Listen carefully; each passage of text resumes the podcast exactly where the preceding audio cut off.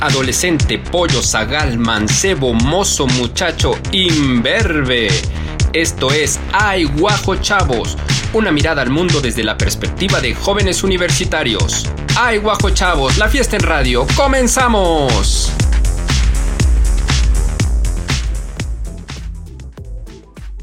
Muy buenas tardes, tengan todos ustedes. Esto es Ay Guajo Chavo. Soy Rodrigo Durana y estaré con ustedes toda esta hora. Estamos transmitiendo desde nuestras casas. Y bueno, ya sabe usted que el sonido y pues viaja a través del espacio y de ahí hasta la antenota de Radio Web y de ahí arriba del Carolino a todo el universo, a la galaxia y pues a los aliens, yo creo, yo creo. Bueno, hoy es domingo 4 de abril, religiosamente, pues en este, en este continente, en este país, hoy se celebra y en muchos países el domingo de Pascua, el domingo de resurrección, y estamos en el nuevo horario de verano. Así que hoy hay muchas cosas, hay muchas cosas. Me emociona saludar a las personas que me acompañan el día de hoy. Primero saludo a la más pequeña Nicole Schiaffini. ¿Cómo estás? Hola, pues muy feliz de estar nuevamente acá otra semana con ustedes. Eh, contenta porque les tenemos cosas muy entretenidas en este programa, en este nuevo horario. Y pues, si son religiosos, eh, disfruten su domingo de Pascua y si no, también disfruten su domingo con una buena barbacoa. Su último día de vacaciones, porque mañana ya regresan a vacaciones clases. También, también. Ya, se acaba una semanita de la UAP, pero si son de otro, pues todavía tienen otra, otra semanita. Ah, en muchas son dos semanas, ¿verdad? Sí, en básica también son dos semanas, según yo. Wow, wow. Bueno, pues está muy bien. Pues gracias por estar aquí, Nicole. Saludo a la más grande de los invitados, porque el más ruco obviamente soy yo. Hola, Fernanda, ¿cómo estás? Hola, hola, estoy muy contenta, esperando que los radioescuchas estén disfrutando de sus vacaciones y que pues se diviertan con el programa de hoy, porque está interesante como todos los demás. Mañana ya regresas a clases, tú estudias cinematografía. ¿Qué hiciste en vacaciones, Fernanda? ¿Estuviste viendo películas? ¿Te dormiste? ¿Limpiaste tu casa? ¿Qué hiciste? Pues ahora sí descansando, porque aunque no lo crean, la, el semestre en línea sí es muy cansado, es muy estresante. Entonces sí ocupé los días para, para descansar el cuerpecito y la mente. Perfecto, te felicito. Ya mañana a clases. Ni modo. Sí. Bueno, está muy bien. Gracias por estar aquí con, con nosotros. Ángel Juárez, ¿Cómo estás? Tú estudias filosofía y letras. ¿Qué hiciste en tus vacaciones? ¿Estuviste leyendo a los medievales, a Tomás de Aquino, Santo Tomás, o qué estuviste haciendo? Pues hola, pues sí, de hecho sí, pues, primero que nada me encuentro muy bien y este, bueno, no como tal a los medievales, pero sí nos dejaron este, muchas cosas por ahí. Le mando un saludo a la profesora de filosofía de la ciencia que acabo de descubrir que nos dejó leer biología marxista. Eh, es algo que en realidad suena muy interesante desde el título. Este, y también nos dejaron leer este, pues muchas cosas, entre ellas y filosofía medieval para, para para acabar la moral. No, no es cierto, en realidad todo está muy bien y muy chido. Bueno, pues un saludo a todos los filósofos que les gusta la filosofía medieval. Está muy bien. Bueno, pues está muy bien. También nos acompaña, ahorita le vamos a saludar em, alguien más, pero resulta que eh, eh, sus vecinos tenían una fiesta con mariachi. Y entonces, cuando íbamos a empezar el programa, empezó la música y pues ya no se puede escuchar su voz porque están los mariachis. Es estas peculiaridades que tenemos ahora de estar en, nuestras casas, transmitir en línea y también de la gente que hace fiestas cuando hay pandemia, ¿no? Qué barbaridad. Bueno, esta semana ya hubo vacunas aquí en la, en la UAP, en CEU, en la universidad eh, facilitó el espacio en CEU para que se aplicaran las vacunas a los a las personas de la tercera edad, sobre todo de las colonias del sur, aquí en la ciudad de Puebla, una organización muy bien Eh, lo digo porque pues yo fui, yo llevé a mi señora madre, la acompañé y vi la organización y la velocidad y todo. Entonces una felicitación enorme para la universidad y bueno, las personas que, todas las personas que participan en esta campaña, en esta situación tan compleja, tan extraña que nos ha tocado vivir en esta pandemia, que bueno, pues nadie se la esperaba y que es tan, todo es nuevo, todo es raro y todo es distinto y todo es complejo además, ¿no? Todo se puede ver desde distintas perspectivas. Bueno, pues comencemos el programa hoy en este horario tan extraño, pues nos han cambiado el horario de este horario de verano. Em, siempre, ya son muchos años de, de cambiar de horario dos veces al año y no me acabo de acostumbrar. Este, pero yo me imagino ustedes, muchachos, desde que nacieron ya había horario de verano, ¿o no? Bueno, yo sí nací con horario de verano y yo sí me acuerdo de eso, ¿no? Pero no sé, o sea, sí es como algo que veo normal, pero no lo veo tan cotidiano. Aún así me cuesta acostumbrarme a levantarme de repente más tarde o más temprano y ver todo oscuro. No, no, no es muy agradable nunca. Es raro, es raro, es raro, es raro. Este, no sé, tú Ángel ya te tocó, me imagino, ¿no? No sé, pues yo nací en el año 2000, no sé si, no me acuerdo la verdad si antes no había, este, pero eh, en realidad a mí me gusta muchísimo el, horario de verano porque eh, te despiertas cuando todavía se ve como de noche y siento que, bueno, eso a mí me gusta cómo, cómo se ve, pero también el, el, otro, el de invierno, tiene su chiste porque toca el cambio cuando es en Día de Muertos y así, entonces como que da la sensación de que oscurece más temprano, aparte de que ya es otoño. En general me parece un cambio interesante. Oye Ángel, ¿y tú que estudias filosofía? Va una pregunta medio babosa, pero a ver qué contestas. ¿Tú en qué siglo naciste? ¿En el siglo XX o en el siglo XXI? ¿En qué milenio naciste? ¿En el milenio segundo o en el tercer milenio? Desde tu perspectiva. Mm, yo creo que eh, ya considera, a mí particular, o sea, a lo mejor temporalmente todavía se considere como el siglo XX, pero eh, culturalmente yo creo que nací en el siglo XXI, o no sé, porque todavía los remanentes como de los 2000 eran muy noventeros, me parece. Claro. wow. Sí, porque siempre está ese conflicto, ¿no? De si considerar el 2000 ya como el siglo XXI, como el tercer milenio, o todavía forma parte del del segundo milenio o del siglo XX. Bueno, pues como a mí me gusta Jaime Maussan, me, consideraré del tercer milenio. bueno, un saludo a Jaime Maussan, si nos está escuchando, espero que sí. Sus amigos los aliens siempre nos escuchan. Bueno, y aprovecho para mandarle un saludo a, este, a Colunga, un alumno de la Escuela de Cinematografía que es de Tampico y que siempre habla de los aliens que se le aparecen en su natal Tampico. Bueno, pues empecemos el programa. Hoy estamos muy randoms, estamos como para acá y para allá. Este, y utilicé un concepto de, de, jóvenes. ¿Se dice muy random o muy randoms? Si son muchos random, ¿son randoms o un random implica todos los randoms juntos? Mm, yo creo que todos los randoms, ¿no? Sí, sí, sí, coincido con Ángel. Random es random y ya. Solo un random. Ajá. No hay randoms, solo un random, ok. Ajá, es como. Ah, es como random. Random. Filología, filología juvenil en este programa. Bueno, comencemos. A ver, Nicole, ¿tú de qué nos vas a hablar? Bueno, pues yo les traigo un tema que se me hizo muy impactante eh, y es la escarificación o también llamado alivio. Y esto es algo similar a los tatuajes, eh, igual se trata de dejar patrones, eh, marcas en la piel y todo lo demás, pero en vez de hacerse con tinta y solamente pues que pase cierta capa de la piel, eh, se hace con cicatrices. Entonces, el, sí, el objetivo es dejar una cicatriz para formar este patrón, ¿no? Cicatrices estéticas. tiene un origen antiguo. Em, los pueblos de África principalmente, y es, de la, es conocido como el tatuaje de la cultura morí. Y es precisamente para um, un rito de paso, para pues obviamente simbolizar que ya llegó la persona a la edad adulta. También se usa para um, conocer el estado social del individuo y pues por estética lo tienen. La escarificación específicamente es la performación permanente de la piel, Eh, se trata de ralentizar la cicatrización para que se hagan más gruesas y más visibles todas estas cicatrices y se puedan formar los patrones. Lo que me llamó muchísimo la atención es que hay cinco formas y son pues que se escucha mucho como tortura, pero la gente se somete voluntariamente a ellas, no solamente en pueblos africanos, también en Occidente cada vez es una práctica que se lleva más a cabo.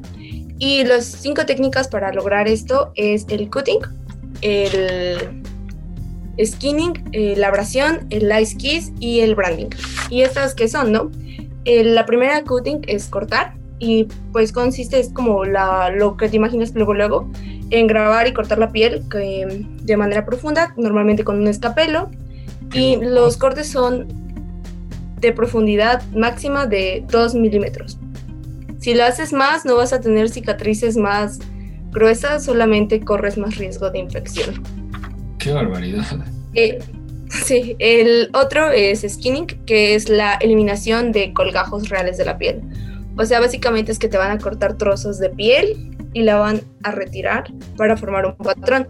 Esta se usa principalmente en, pues, en diseños muy grandes, ¿no? Como en la espalda o en el estómago o así.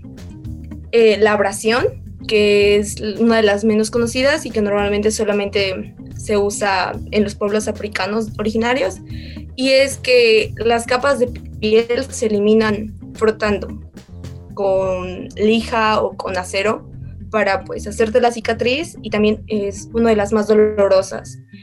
Eh, acá en Occidente el dolor no es como tan necesario, no es algo que necesitan para hacerte estas prácticas, pero en los pueblos originarios sí es parte de su rito de paso y es muy necesario que sufras tu tatuaje. El Ice Kiss, que como su nombre lo dice, es un peso de hielo y utiliza productos químicos como el nitrógeno líquido para hacer las leves lesiones.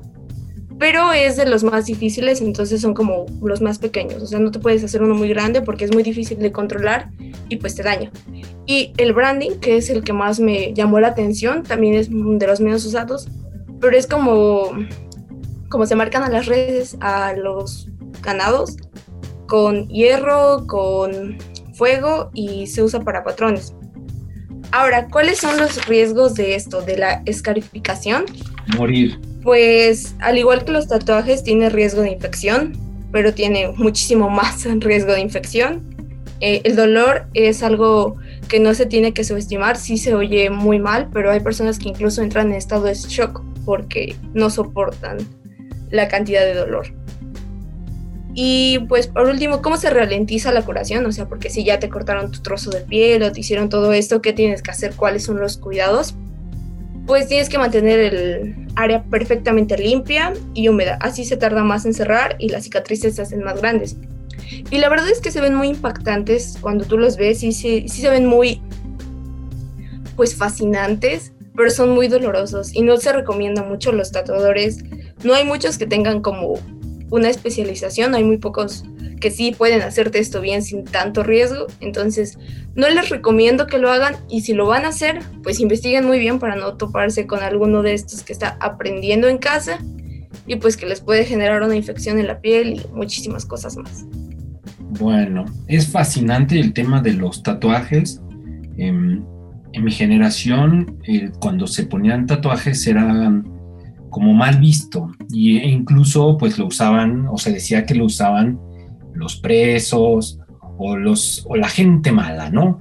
De pronto pues ahí viene el heavy metal y algunos grupos rockeros que empiezan a utilizar ya como pues tatuajes y ahora en la generación de ustedes, que son como 70 mil generaciones después de la mía, es muy común.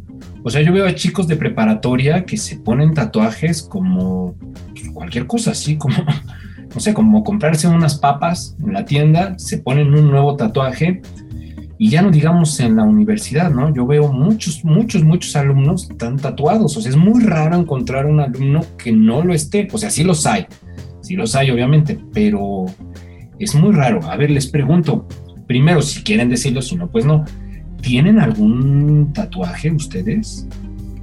¿Tú, Ángel, tienes tatuajes? No, yo no tengo tatuajes, pero sí es cierto. Bueno, yo recuerdo que en preparatoria, en cuestión de los tatuajes y las perforaciones, incluso daba el receso y aprovechaban ese tiempo para irse a hacer un tatuajito o unas perforaciones y ya regresaban del receso con una perforación o cosas. Era muy, muy, pues muy interesante. Yo creo que eso no se veía, pues como bien dice Rodrigo, antes.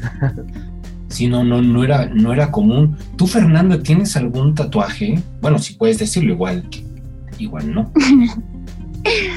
No, no tengo ningún tatuaje y la verdad es que me da mucho pavor pensar en hacerme uno. Es curioso porque mis hermanos sí quieren como pintarse la piel y mi mamá dice, bueno, se van a hacer su primer tatuaje, pero de hermanos. Entonces yo tengo como mucho, mucho miedo porque mm, cuando me pinto las uñas no tardo ni dos días con el mismo color y ya me lo quiero quitar. Entonces imagínate con un tatuaje, la verdad siento que me voy a querer quitármelo y no sé, me, no, no, no quiero tatuarme. Claro, claro. Eres, eres de las personas extrañas que no tienen tatuaje, porque en la escuela de cinematografía yo veo que muchos tienen tatuaje, ¿no? O no sé, tus compañeros. Es que no he pasado por el ritual de los tatuajes. Muy bien, qué bueno, Fernanda. ¿Tú, Nicole, tienes tatuajes? Tú eres muy pequeña, todavía estás en la prepa, pero no sé. Bueno, tengo muchos conocidos que desde primero sí se hicieron tatuajes. Yo me acuerdo que la primera vez que vi a alguien que se hizo un tatuaje fue como de... ¡Ah! Porque pues tenía 15 años y me dijo es que me tatué una fecha de en relación a mi papá, ¿no? Entonces yo pensé lógicamente que su papá había muerto y dije, ah, sí. Y luego me dijo, pero no quiero que se entere mi papá porque me va a pegar. Y yo así de, o sea, te tatuaste algo de tu papá, pero tu papá no te deja tatuarte y ella de sí. Y luego le va a pegar el papá. sí, sí, sí me sacó mucho de en el momento. Yo no tengo un tatuaje, pero principalmente porque creo que es como las perforaciones y yo me hice el segundo hoyo en la oreja y ya tengo cuatro, ¿no? Entonces estoy muy segura de que si me hiciera un tatuaje sería como de, ay, ahora quiero esta cosa y tendría mucho. Entonces no lo he hecho aún por eso. Claro, claro. Yo, yo recuerdo que años atrás, cuando empezaba la moda de los tatuajes, pues la gente se ponía algo como que fuera muy importante en su vida y que fuera así como trascendental. Pero ahora yo veo muchos que más bien, pues, no, no quiero, quiero tatuarme, pero no sé qué ponerme, ¿no? Y andan pensando qué ponerse, este, y yo veo por todos lados, ¿eh?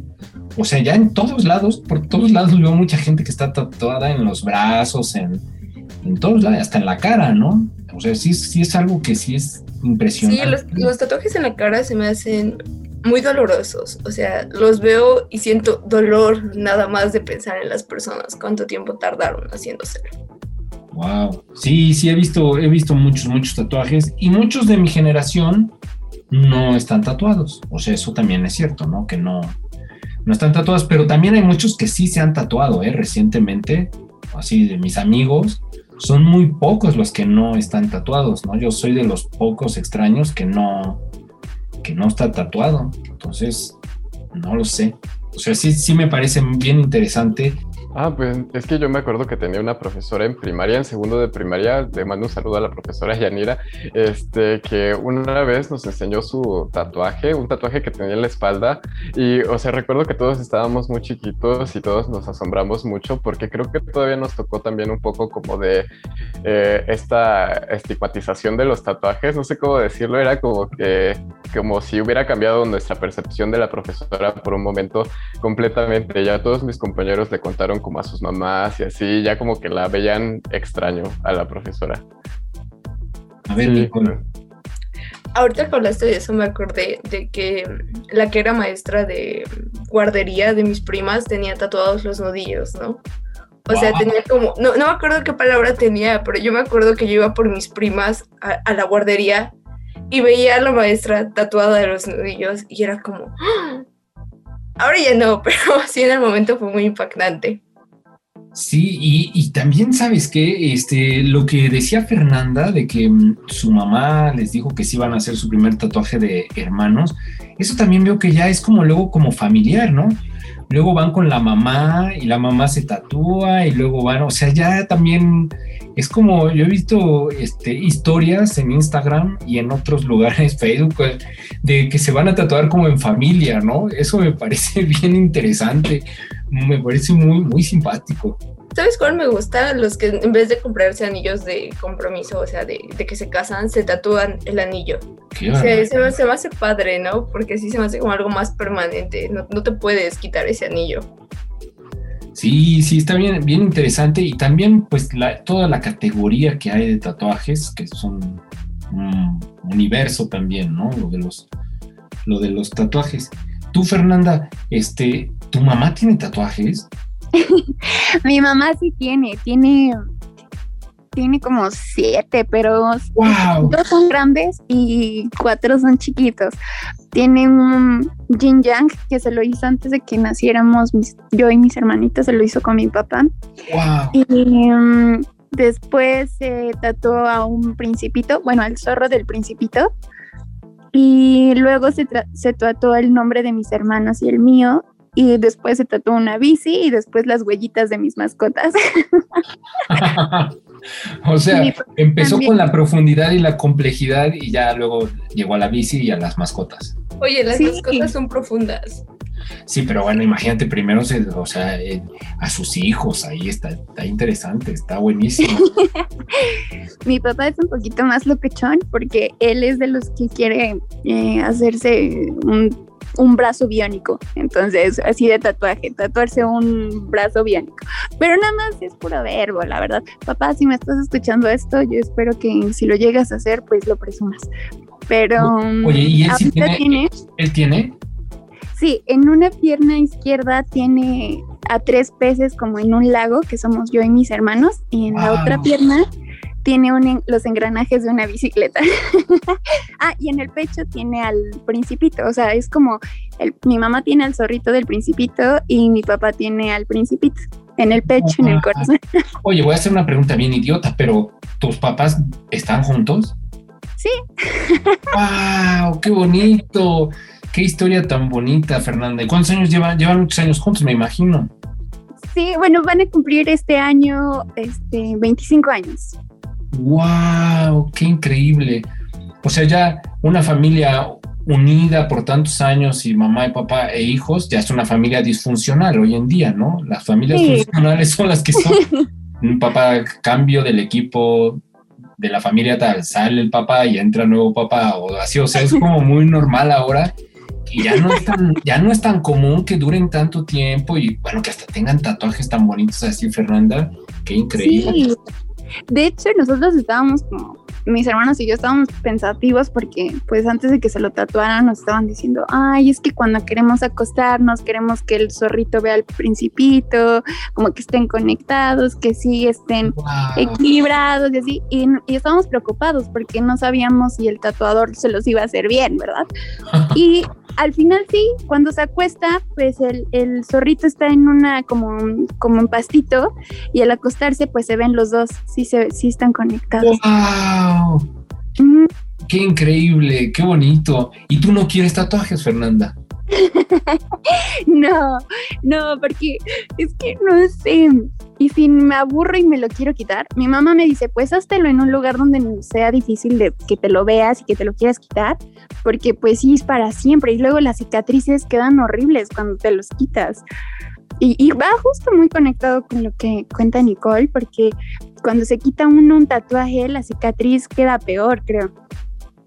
Pues sí, si yo fuera tú, Fernanda, me tatuaría el, robot que, hacen todos los Power Rangers juntos, pero me lo tatuaría completo en la espalda, si yo fuera tú, Fernanda. Así, el, ese robotzote de Power Rangers de todos los colores en toda tu espalda. ¡Wow! Se te vería muy bien, Fernanda.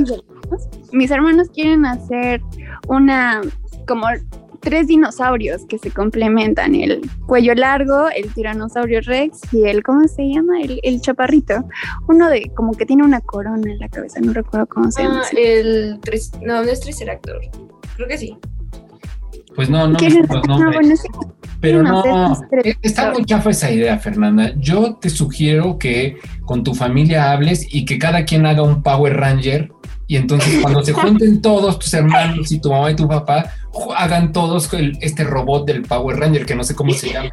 Oye, sí está buenísimo. Uno Power Ranger. No les gustan los Power Rangers. A mí tampoco, me parece una cosa espantosa, pero se vería muy bien, Fernanda.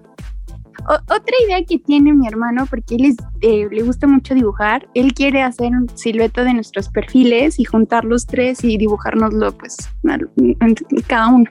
Ese está bonito, ese está bonito. Me gusta, pero siento que hay como muchas cosas que pueden salir mal con el tatuador. sí, siento que, me da miedo. Perdón por pensar mucho los. No, ¿sabes, qué? Es que no sé si tú veías ese programa llamado Ink Master, de gente que se tatuaba y se tatuaba mal, entonces alguien más tenía que arreglarlo y siempre era no, viviente. Queríamos hacer algo bonito y el tatuador nos arruinó la vida.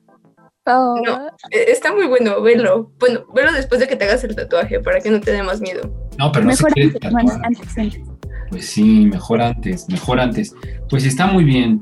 Y e insisto, eh, esto que, sea como familiar me parece bien interesante. Y, y, por qué no, me parece bonito, me parece muy bonito, Fernanda. Qué, qué, qué simpático, qué interesante. Bueno, pues vamos a ir a, una pausa después de hablar de los tatuajes y de esta forma que nos dijo Nicole tan dolorosa que existe con cicatrices. Este, vamos a ir a una pausa y espero que Fernanda y su familia lo piensen y que se hagan un tatuaje de Power Rangers. Sería buenísimo. Bueno, vamos a una pausa y regresamos. Esto es Ay Guajo Power Rangers.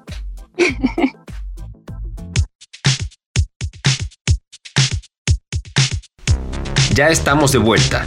Esto es Ay Guajo Chavos desde casa. Ya estamos de regreso este domingo 4 de abril de este 2021, domingo de Pascua, me parece, de resurrección, creo, en la religión católica y en algunas otras religiones. Y bueno, este en el horario de verano, esto es Aiguá, José Rodrigo Durana, está conmigo Nicole Schiaffini, Ángel Juárez y Fernanda Espinosa. Gracias porque nos siguen escuchando. Ángel, nos vas a hablar sobre qué? Pues hoy les quisiera hablar un poco acerca de una investigación que el otro día me encontré por, eh, por internet que me pareció en realidad muy interesante. Y bueno, resulta que hay una investigadora llamada Anne Sussman que eh, pues se dedica a estudiar este, principalmente como la arquitectura desde un punto de vista psicológico y, eh, y también de, a partir de la neurociencia. Y es que, bueno, eh, de lo que va esta investigación es que pues nosotros podemos observar en la arquitectura moderna ciertos elementos, ¿no? Este, como que trataban de ser más minimalistas, trataban de abolir este trataban de abolir mucho eh, el exceso de decorado, etcétera, ¿no? Este, y precisamente los precursores de este movimiento fueron este, Le Corbusier, Gropius, este, Mies van der Rohe, etc. ¿no? En nuestro contexto podemos ver edificaciones influenciadas por, por estos estilos, principalmente pues, en edificios por ahí de los 70, muchos de ellos los podemos encontrar yo creo que en Ciudad Universitaria, un ejemplo más o menos sería a lo mejor el Instituto de Física, algunos edificios de los primeros de arquitectura, este, etcétera, ¿no? Eh, desde el punto de vista de Sussman, eh, las características de estos edificios eh, pues vienen de una forma particular de estos arquitectos de ver el mundo derivada de eh, ciertas particularidades que ellos tenían en su cerebro. Y es que, bueno, en el caso de Le Corbusier, ella dice que bien podría hablarse de que él sufría de un trastorno del espectro autista y además en el caso de los demás en general eh, que se vieron muy influenciados por los traumas causados por la guerra mundial o las guerras mundiales. Eh, eh, se, pues, se aduce en, en el artículo de Anne que estas particularidades hicieron, llegaron a hacer un cambio en sus cerebros y por ende en la forma en la que ven el mundo, ¿no? En el caso del Corbusier, al ser autista y por lo tanto, pues tenía fijaciones anormales, tenía poca sociabilidad, eh, trataba, eh, trataba de abolir la sobrecarga de estímulos que bien, que se, bien se podían encontrar en, en arquitecturas anteriores a él eh, pues él optó en su arquitectura o en su propuesta arquitectónica por el minimalismo y por centrar su atención en distintas cosas como los materiales, o sea, tener fijaciones este, poco normales, abolir el uso de ventanas incluso que asemejasen el contacto visual porque otra de las cosas muy importantes que encontró esta investigadora es que pueden palmar eso para con lo que ahora se conoce como eh, mapeo visual, por así decirlo, te conectan unas cosas a la cabeza y pueden, te ponen una imagen enfrente y pueden ver a qué puntos tú le, prestas más atención, ¿no? Este, de hecho, si se les presenta una fotografía de un gatito, lo primero que ve una persona sin autismo es precisamente sus ojos. De hecho, instintivamente nosotros tendemos a ver este, cualquier cosa que se asemejen a los ojos, ¿no? De hecho, a veces vemos algunos contactos eh, de, de luz y los relacionamos con caras, ¿no? Pero las personas con espectro autista, de hecho, eh, tratan de abolir ese contacto visual y se centran en, no sé, en otros detalles de su cara, como eh, las puntas de sus orejas o, los pliegues de su piel. Oye, Ángel, ¿y esto que dices de, la, de que estuvieron o tenían influencia de la Segunda Guerra Mundial? ¿Cómo es eso? ¿Cómo, cómo así influencia la, la Segunda Guerra ah, de los cerebros para la creación, pues esta de arquitectónica? Ah, pues de hecho lo que dice Anne Sussman es que precisamente a partir de estas experiencias traumáticas que vivieron tanto Miss Van der Rohe como Grupius en la Segunda Guerra Mundial, porque en el caso de Grupius él combatió este, directamente en, el frente, eh, dice que al, verse expuesto tan frecuentemente a la muerte, eh, principalmente, modifica eh, la función de, modifica ciertas partes del cerebro y con esto generas un trauma y a partir de ese trauma tú ves las cosas de manera distinta. Y es que dice que también podría asemejarse esta, este cambio eh, cerebral a partir del, del estrés postraumático que sufrieron este, estos dos últimos arquitectos para con el propio autismo de Le Corbusier.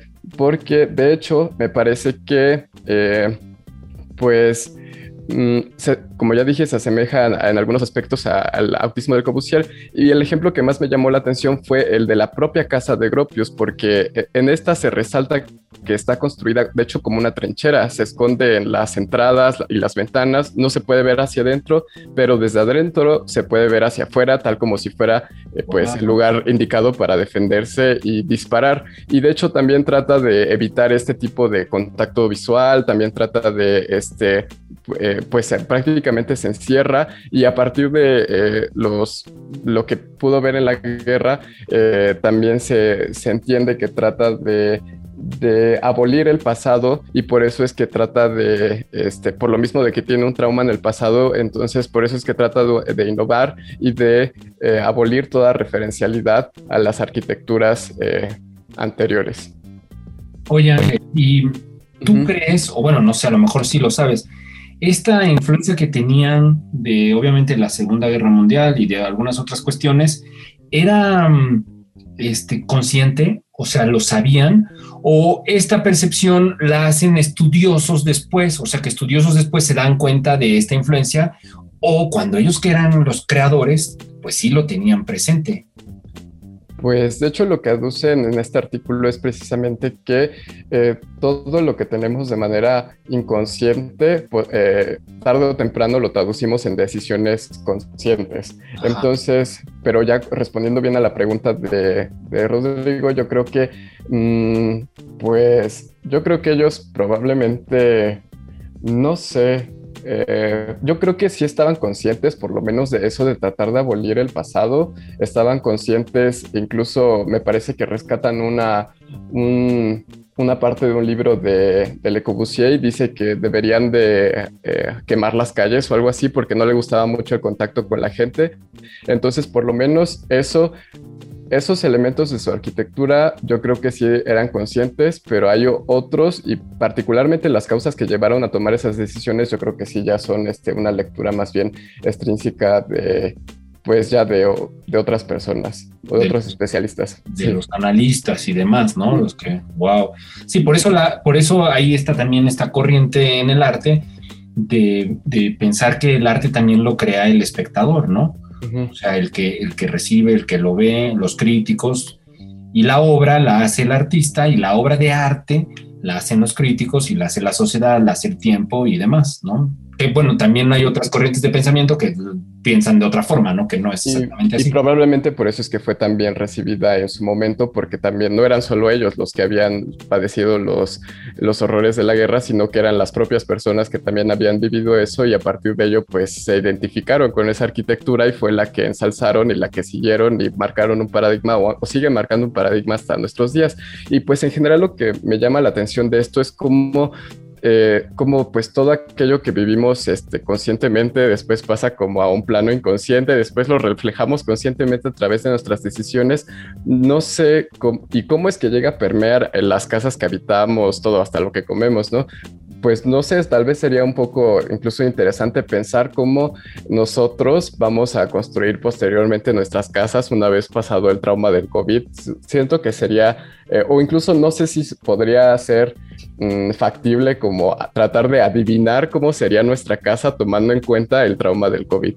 Claro, claro, y en la casa hay un montón de cosas también, ¿no? Sí, sí. Me parece súper interesante en la arquitectura y en otras áreas, ¿no? También en otras series como la pintura, el cine, en fin, la literatura, esto que dices de cómo lo, lo que está ahí adentro del iceberg, o como dicen los españoles, del iceberg, este, cómo sale de alguna u otra forma, va a salir en la obra, ¿no? Lo que desconoce el autor, que está ahí adentro de él, pues va a salir. A ver, Nicole, ibas a decir algo. Sí, yo iba a decir que no estoy muy segura de que ellos eh, fueran conscientes a un nivel de que pudieran analizarse esto, ¿no? O sea, yo siento que sí, igual y construían esta arquitectura pensando, tiene que tener estas características o tiene que hacer esto, o no me agrada, pero no creo que se analizaran tanto, eh, sobre todo por la época, no creo que lo pensaran, esto lo estoy haciendo por, por la guerra, ¿no? Estoy pensando esto o no me agrada estar con gente por la guerra. Yo creo que nada más era como, quiero esto, lo siento así y por eso lo voy a hacer sobre todo porque eh, es, el estigma psicológico en esa época era muy alto. Entonces, sí todos eran de alguna forma con estas ideas, eran partes, eran, estaban unificadas, pero por lo mismo que estaban unificadas no las veían como un comportamiento resultado de un trauma, sino que lo veían como algo que tenía que ser y que era así, porque no había de otra manera. Sí, está muy, muy interesante. ¿Algo más, Ángel? Ah, pues, o sea, exactamente traspolando eso que dice Nicole a nosotros, eso significa que muy probablemente eh, aquella, aquello que nos va a hacer eh, hacer nuestra casa de, de la manera eh, que la vayamos a hacer ya considerando el trauma, pues evidentemente no es evidente de suyo. Supongo que tendremos que esperar tal vez a, tomar esas decisiones para poderlas ver reflejadas. Y creo que sí, o sea, de hecho coincido con lo que dice Nicole, porque precisamente las causas son las que permanecen, digamos, ocultas hasta que ya está el análisis de por medio, porque evidentemente también su, pues, su realidad psicológica no era evidente de suyo para los propios arquitectos. Bueno, muy, muy interesante, Ángel. Nuevamente, el artículo, ¿cómo se llama y dónde lo puedo encontrar? O bueno, los, los este, radios. Ah, pues pueden buscarlo en internet y se llama What Neuroscience Says About Modern Architecture Approach. y es de eh, Anne Sussman. Very good, very nice. Fine, thank you to yes, yes. Bueno, pues muchas gracias, Angel Juárez. Bueno, a ver, tú, Fernanda Espinosa, de Fernanda Espinosa, ¿de qué vas a hablar? ¿Qué pasó? ¿Qué pasó? Ok, tú, nos va, tú viste la película, si nos vas a hablar de alguna película, ¿la viste en idioma original o la viste en doblada? Una la vi doblada. Oh, wow. La, otra la vi en su idioma original. Ok, ¿qué películas son, Fernanda? A ver, la primera se llama El sonido del metal o en inglés Sound of Metal. Eh, y es sobre la historia de Ruben, que tiene una banda de metal con su novia, así muy intensa. Van a conciertos y el sonido es envolvente. ¿De metal heavy metal? ¿Mande? ¿Metal heavy metal, o sea, el género? Sí, sí, sí. Ah, wow, wow, qué interesante, ajá. Y un día de la nada, él pierde el sentido del oído. empieza a, tener estos síntomas como cuando se te mete agua al oído y empieza como a sonarse la nariz, querer bostezar a ver si se le destapan y nada. Definitivamente lo perdió de un día al otro y él desesperadamente busca la manera de volver a tener su vida normal, recuperar a su novia porque pues obviamente empieza a tener fallas en la comunicación y hace de todo. Em, hasta que se ve en una encrucijada y pues se mete a un grupo de ayuda donde va a estar experimentando nuevas experiencias de vida y al final pues sin spoiler llega a la conclusión de que no, no es todo tan mal, ¿ok?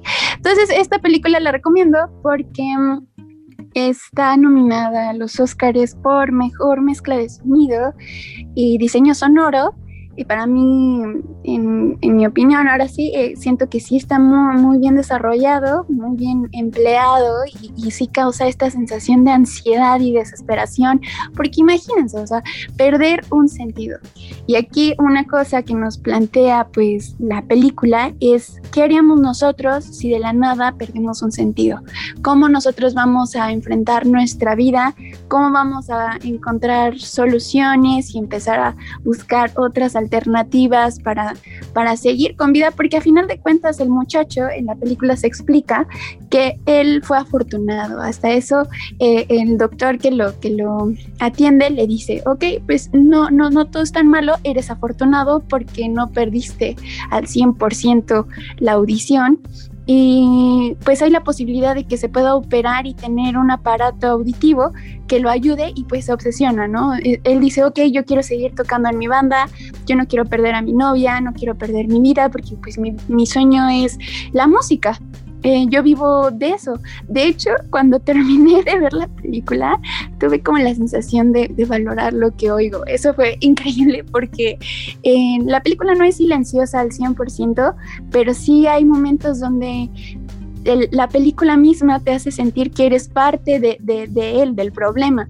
Hay momentos donde el, el, personaje no entiende el lenguaje de señas, porque tiene que aprender lenguaje de señas, y no hay subtítulos. Entonces tú te quedas como en el, en el mundo de que, ok, yo como el personaje principal no entiendo muy bien de qué es lo que hablan, no entiendo muy bien qué es lo que está pasando. Y aparte este sonido silencioso, la forma en la que él se desespera por querer escuchar y por querer volver a su vida normal, es contagioso, es contagioso. Entonces, por esa razón la recomiendo. Está en Amazon Prime. Si tienen la plataforma digital la pueden ver ahí. Y pues esa es la que vi doblada.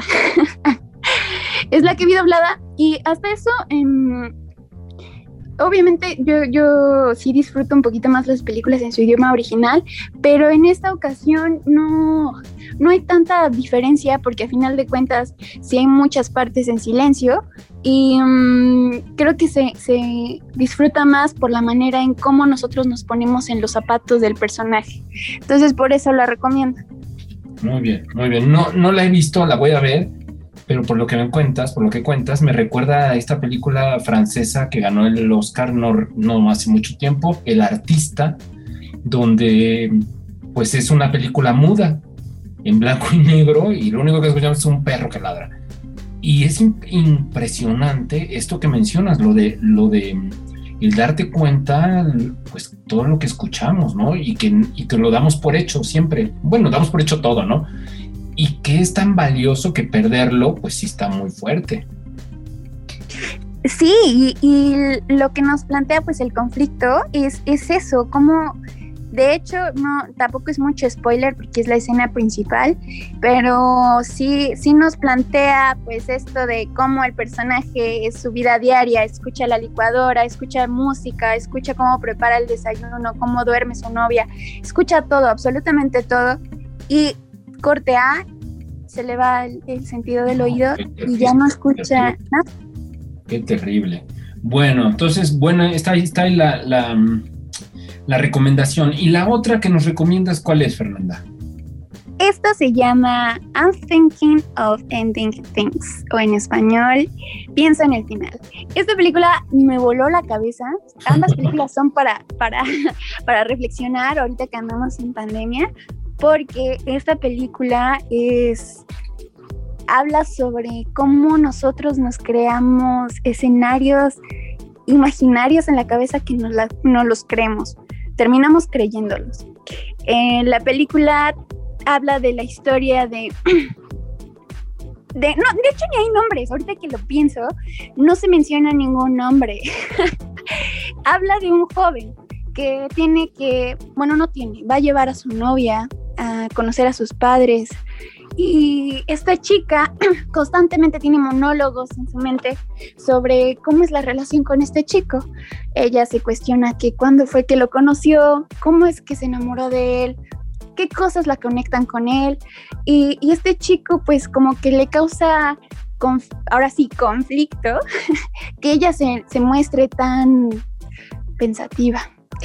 Y al conocer a sus padres, eh, empiezan a contarle como su vida y empiezan a desenvolver un poco el personaje del chico y esta muchacha que es la novia, pues se va dando cuenta que realmente no lo conoció como él cuenta, ni tampoco es su pareja ideal, ni tampoco es la persona que siempre soñó estar. Y mientras más vas avanzando con la película, te vas dando cuenta que todo es, todo está en la mente del personaje. Igual no es mucho spoiler porque al principio se va como mostrando que hay un personaje curioso que viene siendo él porque hay fotos en, la película que, demuestran que es él. Entonces, sí, sí, es una buena narrativa y también es una muy buena historia porque muchas veces nosotras mentimos o, nos creemos tantas estas mentiras que tenemos como en la cabeza que se van haciendo realidad. Entonces, la recomiendo. Esta está en Netflix y fue la que vi en su idioma original. ¿Cómo se llama? ¿Cómo se llama? Piensa en el final o en inglés es I'm, thinking of ending things.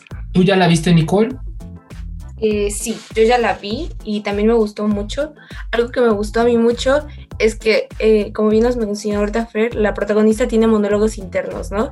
Y lo que me gusta es que la interrumpe, o sea, todo el tiempo ella está como pensando de, ay, este chico, me calmo, y la, interrumpe a mitad de las líneas. Y eso me agradó mucho porque pues es lo que pasa cuando estamos pensando, ¿no?